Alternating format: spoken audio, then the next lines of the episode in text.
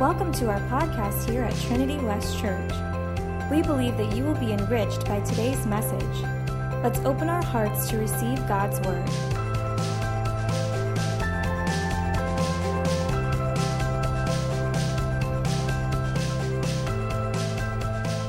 Now, this week, I get the honor of being able to speak to you because it's Youth Takeover Week. So, I don't know if many of you know, but when you prepare, prepare a message, you kind of have an idea of what you think God's talking to you about. Well, I did that, and then God said, Now that you got that one done, I don't want you to say that anymore. And I was like, What? You do know that I had a baby this week, right? I mean, well, and, and, and I mean by me, I mean my wife, because I didn't do anything. I mean, nothing. So, but time frame wise, it was a crunch. But you know what? God kept challenging me and challenging me, saying, You're preparing too much. You're preparing too much. Just say what is on your heart. Say what I have you to say. So, this morning, I got here really early. The youth looked at me like I was crazy. I was here at about 5 o'clock this morning. And uh, I just kept praying, What exactly do you want me to say? And I had prepared, and it changed again, but we're going to go with what the Holy Spirit is telling me to go with. So bear with me. The verse that God gave me to talk about today is 1 Corinthians 13 13. I'm going to put it up on the screen. Three things will last forever faith, hope, and love. And the greatest of these is love. Now, my wife will also attest to this. I love disagreeing. I love the idea of it. I like to just take the other side, just to take the other side. I don't even care that it's right or wrong. I just like to be argumentative. You know, I don't know if you guys know what's going on now or not, but the NBA Finals are going on right now. The Golden State Warriors are playing the Cleveland Cavaliers. And all over sports talk radio is the argument of who's the greatest basketball player of all time. And their arguing is, is that if LeBron James wins this title, that he will be arguably the greatest basketball player of all time. Now, there's a bunch of different arguments. I mean, I'm sure there's people sitting here that would argue maybe Wilt Chamberlain is, or Bill Russell, or Magic Johnson, or Larry Bird, or Michael Jordan. Now, I'm not saying I'm biased or anything, but I'm pretty sure I have the exact right opinion on this. And I'm from Chicago, so Michael Jordan is clearly the greatest basketball player of all time. All right. But to get my point is this is God told us what is the greatest in this verse. He said, love is the greatest. Now, I'm argumentative and I'm not the smartest man alive, but what I do know is this you don't argue with the man that knows how many hairs are on your head. All right? You don't argue the man that knows your future. Okay? So, we all can agree, since God said it's the greatest, love is the greatest of these. All right. But you know what happens in American culture? Is once we find out what the greatest is, that's what we go with. The other ones don't matter. You know, the greatest is Michael Jordan. Ah, no one else matters. Well, the NBA wouldn't be where it is without some of the other players in it. So, my message today is on the other two faith and hope. You see, I've been in church pretty much my whole life, and every time I've heard this verse preached on, it's always in relation to love. So, I'm pretty sure that's why God and the Holy Spirit have told me I need to preach on faith and hope. So, I started digging and I wanted to find out, because my wife knows I love to research as well, that I don't take things necessarily at face value. You see, the Americanized version of words has brought things down. The idea of what faith is or what hope is may not necessarily be what the actual translation of the Bible for that verse meant. So, I'm not a Greek scholar, and if I mess up anybody who actually knows these Greek words, then I'm apologizing now. So, but faith, and I've entitled this message also, sorry, I missed that. It's pretty simple it's faith, hope, and what they really mean. And this is also in the context of this verse. Okay? Because everything is in context with where you're reading at in the Bible. So, faith. The word Greek word for faith is pistis. It means this believe, trust, confidence, be persuaded, come to trust. Now, if you actually look at the context of what faith is, it is a gift from God. You see, we get confused and think that faith is belief. But our belief in God does not get you anywhere. You see, when you finally accept what Jesus Christ did for you, He gives you this gift of faith. And when you receive that gift, you get to know and you understand who God really is. You get to see the wonderful miracles that He's done. That faith grows inside of you. That gift from God reveals Himself to all of us.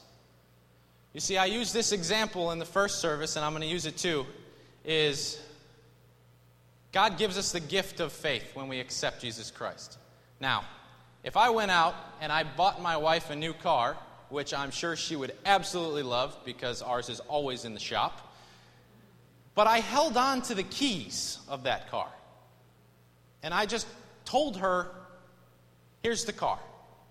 She can go around and tell everyone she wants that my husband bought me a brand new car. I have this beautiful car. See? See? It's beautiful. But until I give her the keys and she accepts that gift, that car is just sitting in the driveway. It has no real purpose. You see, that's what belief is it has no real purpose. You, you can believe in just about anything. But once I give her the keys to the car and she turns it on and she accepts that gift, now we're talking.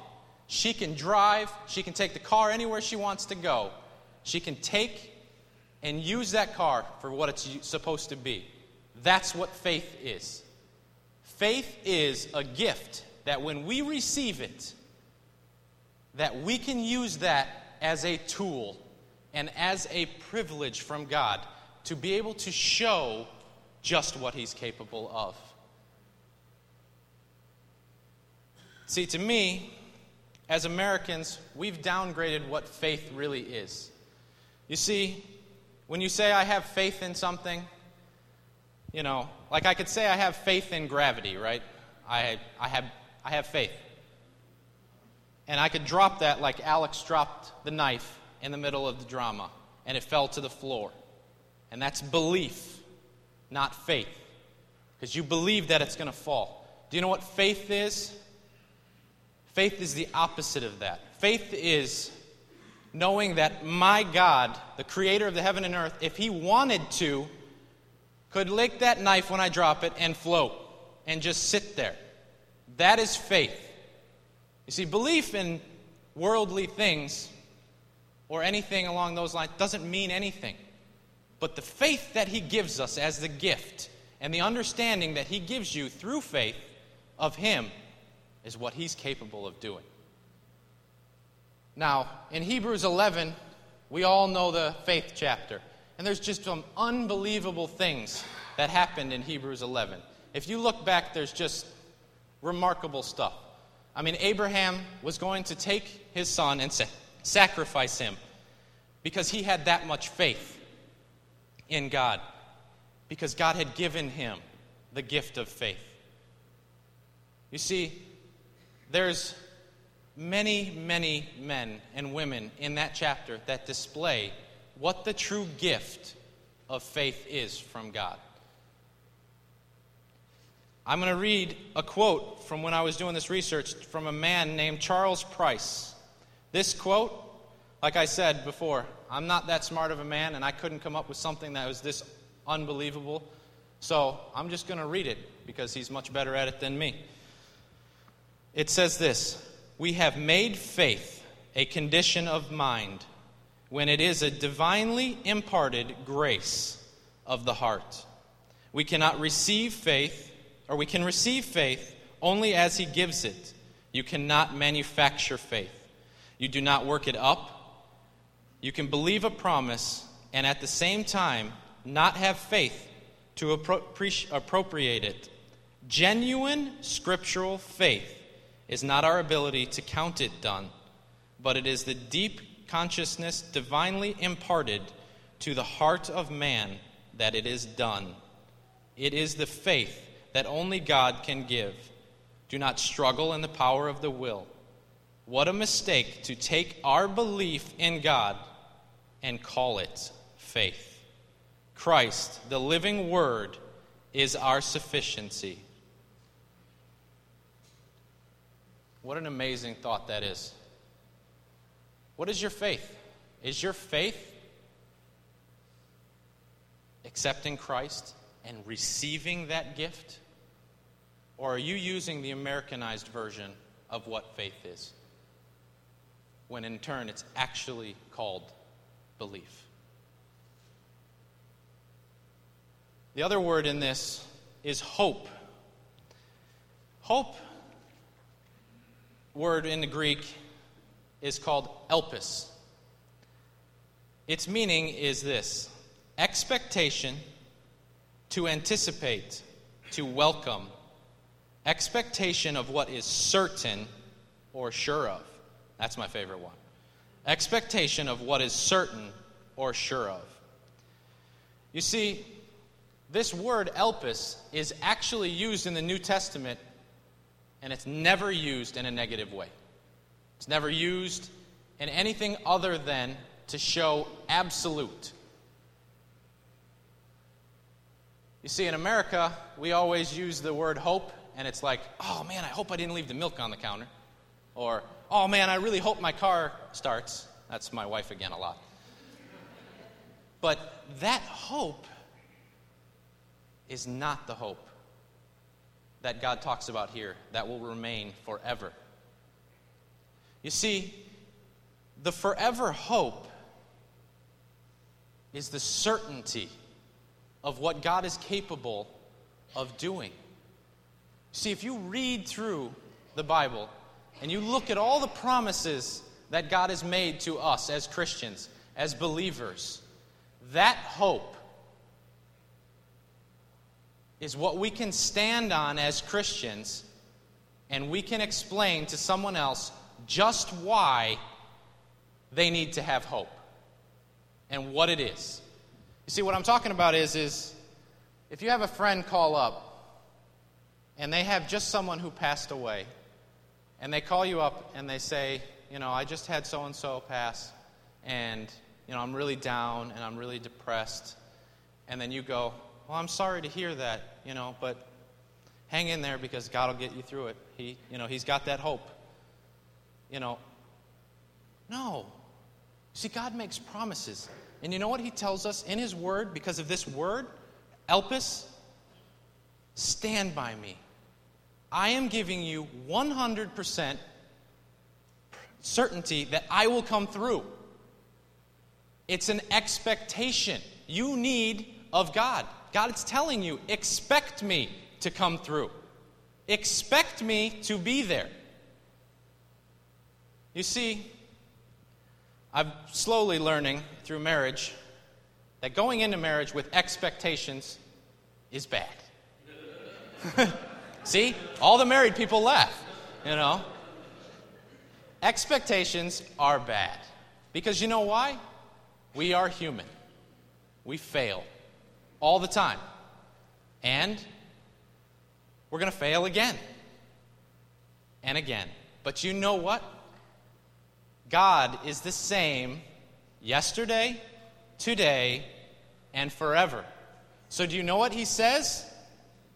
Hope in me. Expect me. I will give you certainty that what I have said will come to pass. And you know what? You can stand next to that friend that called you, and you can say, I give you hope because the Lord God is certainly going to get you through that. You have a friend that calls and they have just lost a job and they're worried about where their next meal is going to come from or where their next paycheck is going to come from. And you can stand next to them and you can yell out at the top of your lungs, The Lord God will provide because that's what He says in His Word. The assurance, the certainty. And He tells us to expect it. Expect things from me. He's the only person that we can expect things from, and it's guaranteed to happen. And if we live our lives with that hope, just think what a difference that'll be. That hope. We stand out in the lobby and we fellowship with everyone. And when someone comes up to you with a problem, what hope are you giving them? Are you giving them the hope that says, the, the Americanized hope that says, hang in there, hope you get through it? Or are you giving them the hope that God truly can give you as a Christian and stand there and say, I'm certain that God the Father will get you through this? Can you imagine what kind of church we would be in? Can you imagine what kind of county we would be in if that was into all the churches around here? That if we actually portrayed the hope of God the Father, what would that look like? So, my challenge for you today is first this is how is your faith? Are you just believing? Or are you truly receiving the gift of faith that our God provides for us? Have you taken the keys and used that faith for what God has intended it to be for? And second is this what kind of hope as a Christian are you displaying? Are you displaying the hope that America have made it to be?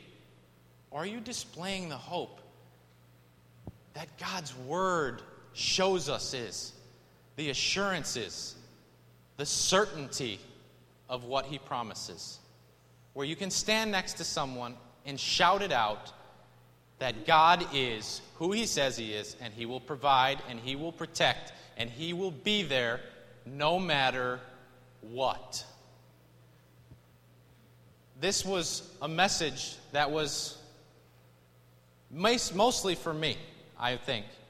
Because when you get wrapped up in your busy life, and busy is an understatement with newborns and all of this stuff going on, but you lose sight, you lose sight of what your real responsibility is. And that number one is to show people the hope that your faith brings them.